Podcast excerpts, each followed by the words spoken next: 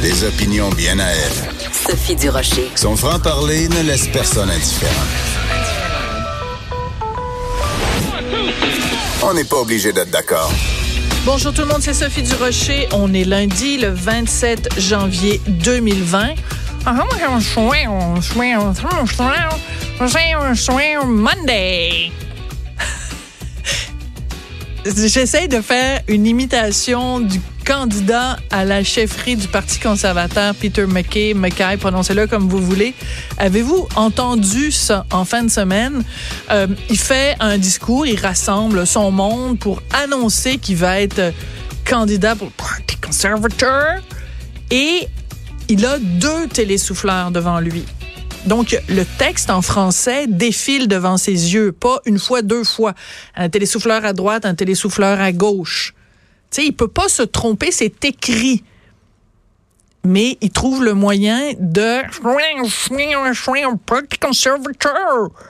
C'est une insulte aux francophones du pays, et en particulier, bien sûr, aux francophones du Parti conservateur qui éventuellement pourrait voter pour lui. Alors on écoute un extrait, c'est ma collègue euh, Joanie euh, Henri qui a euh, fait un petit montage en différents moments clés de la mise en candidature de Peter McKay.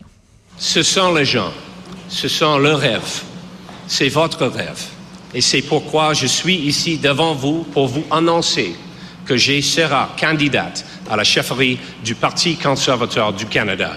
Ce sont les gens qui ont bâti ce pays. Ils ont travaillé très fort. Ils ont foncé.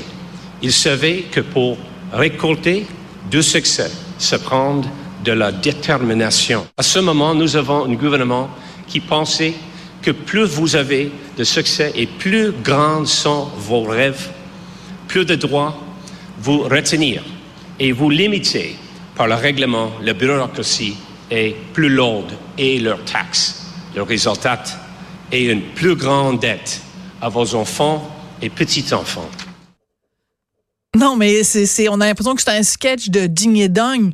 On a l'impression que c'est un sketch de RBO. On a l'impression que c'est, une parodie d'un groupe humoristique qui voudrait se moquer d'un anglophone qui essaye de baragouiner le français. Puis je vous le rappelle, c'est pas quelqu'un qui improvise un discours, c'est pas quelqu'un qui, à partir de, de, de, notes, dit puis se trompe dans son vocabulaire. Il lisait un télésouffleur, puis même lire un télésouffleur, il est pas capable.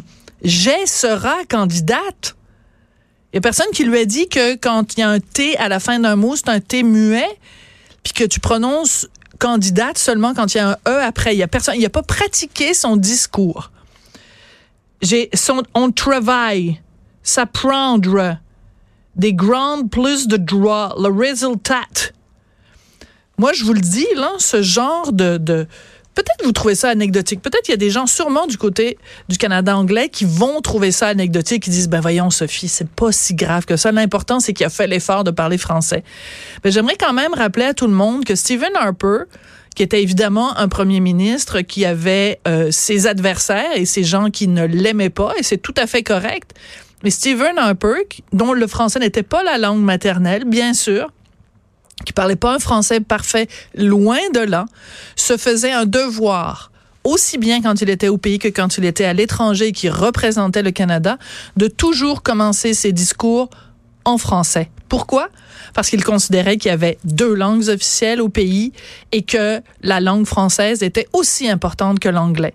Alors, Monsieur McKay, si vous voulez devenir chef des conservateurs, donc vous briguer le poste de premier ministre du Canada, j'aimerais vous rappeler qu'il y a deux langues officielles au Canada.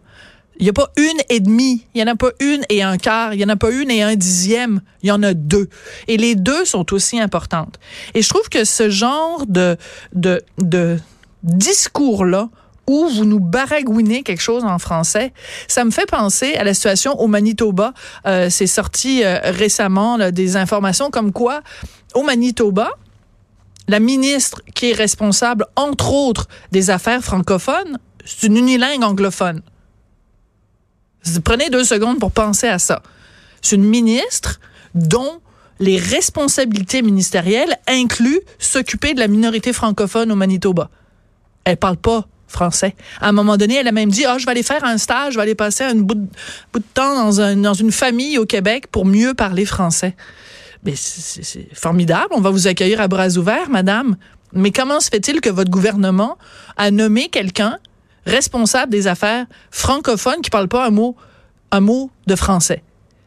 Et ça, c'est dans le contexte où l'année dernière, tout le monde est tombé sur la tomate de Denise Bombardier, qui, où elle parlait des minorités francophones à travers le Canada qui étaient en train de disparaître. Ben ça, si c'est pas la preuve que dans le reste du Canada, on n'en a rien à foutre, on n'en a rien à cirer du français.